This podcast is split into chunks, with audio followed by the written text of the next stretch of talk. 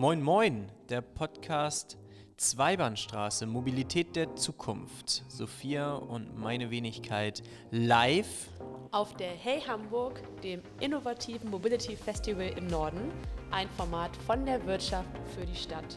Powered by Shift Mobility. Wir zwei waren live äh, die Tage auf der Hey Hamburg und haben äh, sehr reizenden Content aufgenommen und werden euch die nächsten Wochen damit versorgen. Aber wundert euch nicht, denn es ist ein Special Event und damit ein Special Monat und deshalb wird der Content ein bisschen anders als sonst. Und jetzt viel Spaß mit der Folge. Deine Navigation wird gestartet. Moin Moin, ein äh, waschechter Hamburger, wenn ich das so sagen darf, ähm, Alexander Jung. Wir dürfen, oder ich darf Alex sagen, äh, so sind wir verblieben, Vorstand der Aral. Ähm, hier im Rahmen der äh, Hey Hamburg haben wir uns äh, mit dem Podcast Zweibahnstraße dazu verschworen, ähm, die äh, Keyplayer auf dieser Veranstaltung ähm, und im Mobilitätskontext Keyplayer entsprechend zu befragen zu ihren aktuellen Herausforderungen und ihrer Mission, um die Mobilität der Zukunft ein bisschen nachhaltiger zu gestalten. Alex, ich freue mich, dass du dir die Zeit genommen hast und äh, mir gegenüber sitzt. Ähm, erzähl vielleicht ein bisschen was äh, zu dir, bevor wir einsteigen. Ja, moin. Ich leite das äh, Geschäft mit Elektroautoladung bei Aral. Wir sind gerade dabei, da massiv zu investieren, haben schon um die 800 ultraschnelle Ladepunkte in Deutschland in Betrieb unter unserer Marke Aral Pulse, die wir extra für das Ladegeschäft äh, aus der Taufe gehoben haben. Und bis Jahresende wollen wir auf über anderthalbtausend ultraschnelle Ladepunkte kommen. Mhm. Spannende Herausforderung, ich glaube, ähm, allseits bekannt und äh, auch an vielen Stellen heiß diskutiert. Wenn jemand äh, als eingefleischter äh, Autofahrer sagt, ich kann mir noch kein E-Auto kaufen, weil die Ladeinfrastruktur noch nicht da ist, würde ich jetzt mal behaupten, habt ihr das Problem erkannt und wollt es lösen. Genau so ist es. Mit dem, was wir machen, tragen wir natürlich zur Lösung dieses Problems bei. Ich würde auch sagen, ich könnte jeden heutzutage nur ermutigen, sich ein Elektroauto zu kaufen. Äh, die Zeiten, äh, in denen man dann Sorge haben musste, rechtzeitig einen Ladepunkt zu finden, der dann auch noch funktionierte, die sind längst vorbei. Wir haben mittlerweile über 99 Prozent Uptime in unserem Netzwerk und ähm, dazu mit 800 Ladepunkten in Deutschland auch ein sehr dichtes Netzwerk, was wir noch weiter ausbauen. Wir wollen dahin kommen, dass 90 Prozent aller Einwohner Deutschlands nicht mehr als 20 Minuten Fahrt zu einem unserer Ladepunkte haben. Mhm. Wie, wie kann ich mir denn, also ich bin selber auch E-Autofahrer, äh, wie kann ich mir denn äh, die Tankstelle der Zukunft vorstellen? Wenn du jetzt so vom geschlossenen Auge äh, so, so, ein Traumbild äh, produzierst, äh, wie sieht die Tankstelle der Zukunft aus? Also die Tankstelle der Zukunft wird anders aussehen als heutzutage.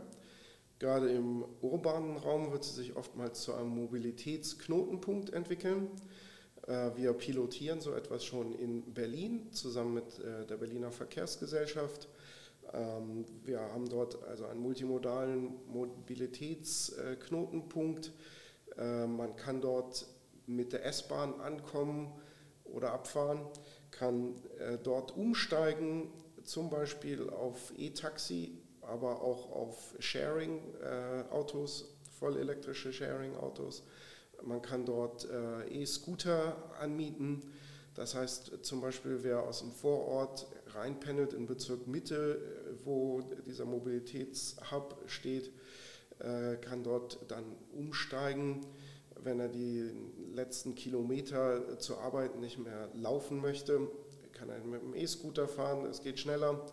Oder aber, wenn es regnet, äh, wird er vielleicht eher dann ein Carsharing-Auto dafür nehmen wollen oder ein elektrisches Taxi. Mhm, sehr spannend. Du hast jetzt so, ein bisschen einblicken lassen, ähm, wie vielleicht auch du die Mobilität der Zukunft siehst. Äh, ähm, lass uns da einsteigen, tiefer einsteigen. Ähm, du hast jetzt, wenn ich das zusammenfasse, die Multimodalität der Mobilität ein bisschen skizziert. Ist das auch so dein Gedanke der Mobilität der Zukunft, äh, gerade der individuellen Mobilität der Zukunft, dass man wegkommt vom eigenen Pkw hin zu Shared-Lösungen und elektrifizierten Shared-Lösungen? wir sehen ganz klar den Trend, gerade unter den jungen Leuten, für die ein Führerschein nicht mehr ein Statussymbol ist, so wie das vielleicht vor 20, 30, 40 Jahren der Fall war, die auch sagen, warum soll ich unbedingt ein Auto haben? Ich kann U- und S-Bahn fahren und wenn ich dann ein Auto brauche, dann kann ich mir ein Carsharing-Auto nehmen. Ähm, ich denke, die Gesellschaft ändert sich und die Sharing Economy wird für viele, nicht für alle, aber für viele immer wichtiger. Und dann kommt in der Mobilität natürlich noch etwas anderes hinzu. Wir werden autonome Fahrzeuge ab spätestens Beginn der 30er Jahre, also ich sage mal in sieben, acht, neun Jahren ab heute, in signifikanter Anzahl auf unseren Straßen haben. Und dann äh, wird es auch etliche autonome äh, Taxi-Services geben und man ruft sich dann ein solches autonomes Fahrzeug per Handy-App und fährt damit äh, ein paar Kilometer und danach entlässt man es wieder in die Freiheit. Mhm. Das im urbanen Raum. Auf dem Land wird es ähm, möglicherweise anders aussehen. Dort wird vielleicht äh, Eigentum eines Autos äh, viel länger eine viel größere Rolle spielen. Wir wollen uns als Firma aber auf jeden Fall so aufstellen, dass wir allen Kundenbedürfnissen gerecht werden. Wir arbeiten daran, Angebote für Wartung von Fahrzeugflotten auszubauen, aber wir werden auch weiterhin Ladestrom äh, und, solange es Verbrennungsmotoren noch gibt, Benzin und Diesel anbieten, sodass wir weiterhin das bleiben, was wir jetzt schon sind, nämlich die Nummer eins im Mobility- und Convenience-Markt in Deutschland mit einer ganz breiten Palette von Angeboten rund um die Mobilität und auch rund um den Fahrer, der dann im Convenience Store sein Angebot findet. Mhm, spannend. Äh, ich, äh, ich denke jetzt mal so einen Schritt weiter. Du sprichst äh, vom, vom Berliner Inner Circle, also Mitte, ähm, für die äh, unter uns, die sich vorstellen können, äh, wo Berlin Mitte ist. Vielleicht kannst du eine Straße dazu sagen, äh, vielleicht möchte der eine oder andere mal vorbeischauen, der es noch nicht getan hat. Ganz kurz. Ja klar, das ist ähm, an der Aralstation in der Holzmarktstraße in Berlin Mitte. Mhm. Vielen Dank. Wenn wir jetzt einen Schritt weiter denken, ähm, die Mobilität im, im Stadtkern, ne, die, die urbane Mobilität im Stadtkern, die funktioniert die funktioniert, äh, weil Sharing-Angebote vorhanden sind, ähm, weil E-Scooter zur Verfügung stehen, man aber auch einfach aufs Fahrrad umsteigen kann. Ähm, viele Strecken sind äh, zu Fuß auch äh, clever zurückzulegen ähm, oder man nutzt halt einfach den vorhandenen, in den Metropolen gut ausgebauten ÖPNV. Wenn wir jetzt einen Schritt weiter denken und äh, ich fahre jeden Tag an der ähm, Aral vorbei, wenn ich im Auto sitzen sollte, ähm, selbst mit dem Bus fahre ich an der Aral vorbei, ähm, wie, wie wird sich die, die Tankstelle ähm, im ländlichen Raum verändern, weil dort brauche ich vielleicht den E-Scooter nicht. Ähm, ich, ich, ich sehe, der, zumal die Aral-Tankstelle äh, tatsächlich auch nachts ab äh, 22, 23 Uhr äh, die Schotten dicht macht, ähm, weil es ist halt Durban, es ist halt Land. Ähm, und äh, ich, ich wünsche mir äh, da schon an der einen oder anderen Stelle einfach mal die ähm, die Möglichkeit zum Beispiel dort auch zu laden. Ähm, ich kann es heute noch nicht, ähm, aber wenn ich hier die Mobilität der Zukunft und vor allem eine E-Mobilität der Zukunft vorstelle, dann ist das für mich ein ganz, ganz elementarer Punkt. Das ist absolut richtig. Und äh, die Tankstelle der Zukunft wird auch auf dem Land ihren Beitrag leisten zur Dekarbonisierung der Mobilität. Und wir werden auch ähm, auf Tankstellen ähm, auf dem platten Land, wenn ich es mal so nennen darf, Darfst du? zukünftig äh, Ladesäulen anbieten. Wir haben das schon an einigen und unser Ziel ist es, fast alle Aral-Tankstellen in Deutschland mit Ladesäulen auszustatten. Warum fast? Es gibt äh, einige wenige, bei denen das äh, nicht möglich ist, weil nicht genügend Platz zur Verfügung steht oder äh, weil gewisse Abstände nicht eingehalten werden äh, können. Äh, das heißt, da gibt es auch rechtliche Bestimmungen, aber die allermeisten Aral-Tankstellen bieten sich dafür an, sogar als ein sehr guter Ort zum Laden. Und wir haben Kunden befragt, ähm, was sie beim Ladeangebot besonders wertschätzen, beziehungsweise was sie nicht mögen. Und unsere Kunden haben uns ganz klar gesagt, sie hassen es, wenn sie irgendwo an einer unbemannten Ladesäule ähm, Mutterseelen allein nach Einbruch der Dunkelheit stehen und laden müssen. Sie fühlen sich da unsicher. Und auf den Tankstellen ist man erstens nicht alleine und zweitens ist es gut beleuchtet. Dann haben die Kunden uns gesagt, sie wollen mehr als nur laden können. Sie wollen gerne auch eine Toilette haben und äh, ein Shopangebot, wo sie sich einen Kaffee und eine Bildzeitung kaufen können und vielleicht noch ein belegtes Brötchen dazu, äh, was sie dann zu sich nehmen, während sie laden. Und all dies gibt es auf Tankstellen. Das gibt es aber nicht an unbemannten Ladesäulen auf dem Parkplatz am Rande eines Industriegebiets.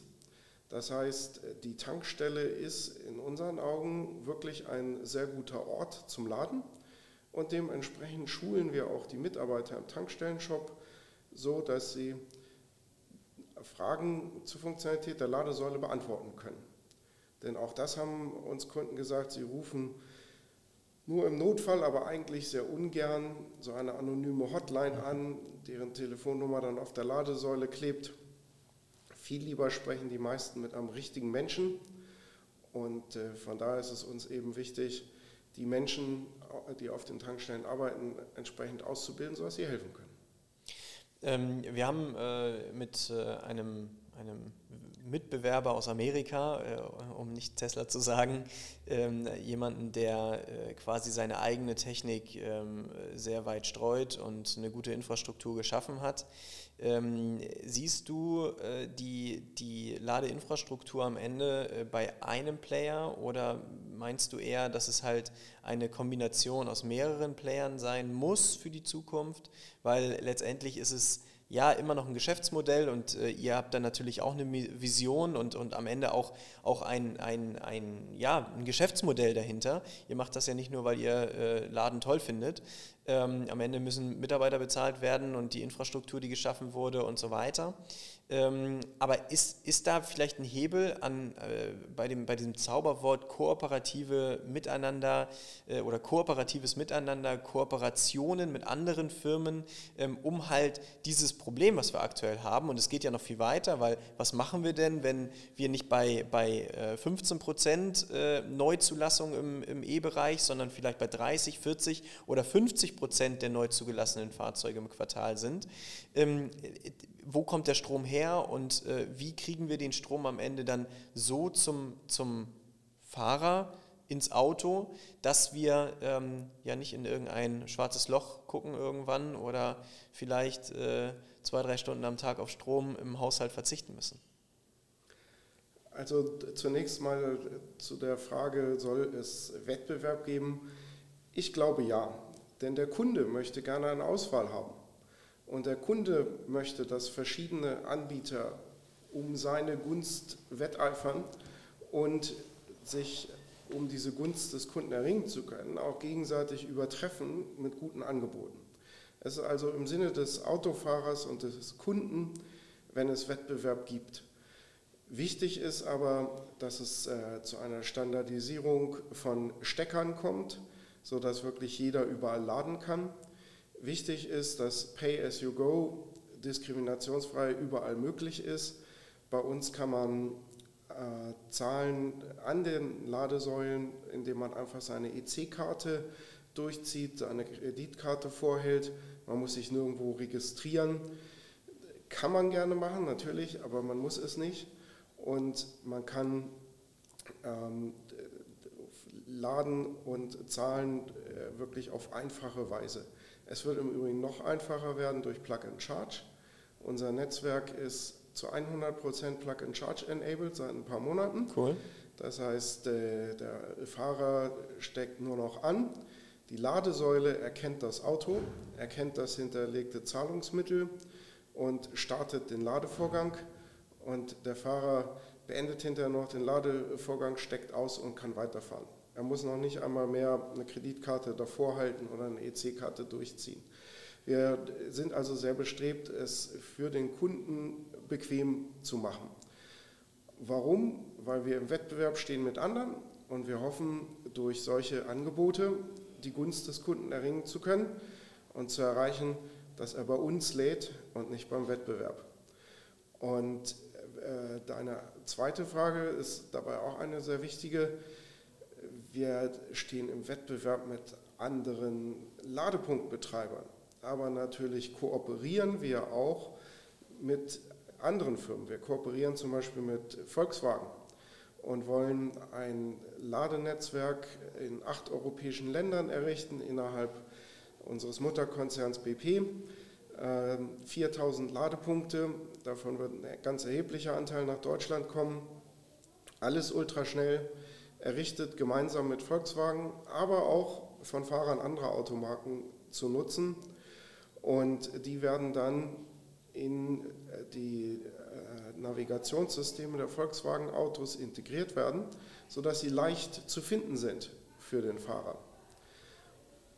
Solche Art von Kooperation ist absolut sinnvoll und äh, genauso auch im Bereich äh, der Stromnetze, die müssen ertüchtigt werden für Elektromobilität. Die Netzbetreiber machen das auch. Das ist gut so, das ist sinnvoll so. Darüber hinaus äh, könnte ich mir gut vorstellen, dass wir irgendwann dann in Deutschland auch wieder uhrzeitabhängige Strompreise sehen. Mhm. Und zum, um zum Beispiel einen Anreiz zu setzen, sein Elektroauto morgens um drei zu laden, wenn der Strombedarf in Deutschland nicht ganz so hoch ist wie um 18 Uhr. Und äh, all dies wird dazu beitragen, dass die notwendige Ertüchtigung der Netze auch im Rahmen bleibt. Und äh, es wird dazu beitragen, dass wir eben nicht im Dunkeln sitzen, sondern auch weiterhin wissen, wenn wir den Lichtschalter anmachen, wird es hell.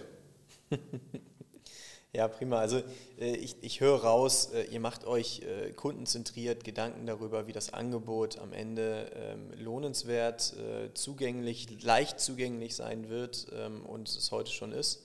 Ähm, abschließend, ich muss dir die Frage stellen.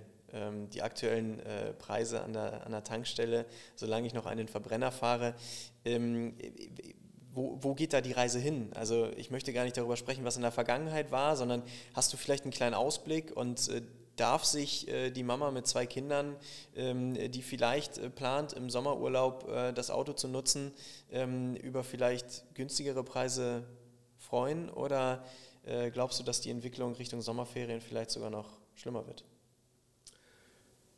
Ich habe mir abgewöhnt zu versuchen, den Ölpreis vorherzusagen, weil er sehr stark auch von politischen Entwicklungen getrieben wird. Und ich bin kein Politiker und kann die schlecht vorhersagen. Ähm, ich könnte mir zum Beispiel gut vorstellen, wenn es in der Ukraine zu einem Waffenstillstand äh, oder gar Friedensschluss kommt, dass das eine beruhigende Wirkung auf den Ölmarkt hat. Aber wann wird das passieren? Wird das rechtzeitig vor unserem Sommerurlaub sein? Ich weiß es nicht, ich kann es nicht vorher sagen. Ich wünsche mir natürlich, dass äh, die Waffen jetzt sofort äh, schweigen, aber wir wissen es nicht. Es ist schwer vorhersagbar. Eins ist allerdings klar, wenn wir die Elektromobilität forcieren, hilft das auch dabei, von fossilen Kraftstoffen unabhängiger zu werden, was zum einen gut ist für die Umwelt, zum anderen uns aber auch unabhängiger macht von fossilen äh, Kraftstoffen aus Russland. Das sollte man nicht vergessen und äh, ich denke, wir als Firma leisten mit unseren Investitionen in unser Ladenetzwerk auch einen Beitrag dazu, entsprechend als Gesellschaft in diesen beiden Punkten voranzukommen. Perfekt. Also so soll es am Ende sein und äh, ich glaube, dass das äh, ein ganz, ganz äh, wichtiger Beitrag ist, den ihr dort leistet und ähm, vielen Dank dafür. Ähm, vielen Dank für deine Zeit, Alex. Ähm, bei mir, bei uns ähm, haben die Gäste quasi das letzte Wort. Das äh, möchte ich dir auch gerne übergeben. Vielleicht hast du noch einen Impuls, eine Message, äh, die du, die du ähm, in die große weite Welt äh, platzieren möchtest. Ähm, wir von der Hey Hamburg bedanken uns bei dir Und ähm, ja, ich werde das weiter auch als äh, E-Auto-Nutzer und äh, begeisterter E-Auto-Nutzer äh, weiter verfolgen und freue mich natürlich über die immer bessere Infrastruktur, wozu ihr einen elementaren Beitrag leistet. Vielen Dank. Ja, ich danke dir und ähm, ich kann nur empfehlen, Elektroautos einmal auszuprobieren. Es ist nicht nur gut für die Umwelt, sondern der Fahrspaß ist auch phänomenal und es gibt genügend Ladepunkte. Die Reichweitenangst der Vergangenheit gehört der Vergangenheit an, die hat sich erledigt. Ja, kann ich, kann ich nur bestätigen. Mein Bruder ist gerade nach Kroatien gefahren aus Hamburg mit dem E-Auto. Ja, er war ein bisschen länger unterwegs, aber ich glaube, er hat die Fahrt auch anders genossen. Ja. Alex, vielen Dank. Gerne. Vielen Dank, dass ihr heute dabei wart. Wir hoffen, dass euch das Zuhören genauso viel Freude gemacht hat wie uns das Aufnehmen der aktuellen Folge. Und ich würde sagen, dass das nicht das letzte Event war, was wir live begleitet haben. Oder, Julian? Ganz genau. Also abonnieren, kommentieren, liken und empfehlen. Wir danken euch. Viel Spaß beim Reinhören, auch in der nächsten Folge. Und denkt an die Sterne.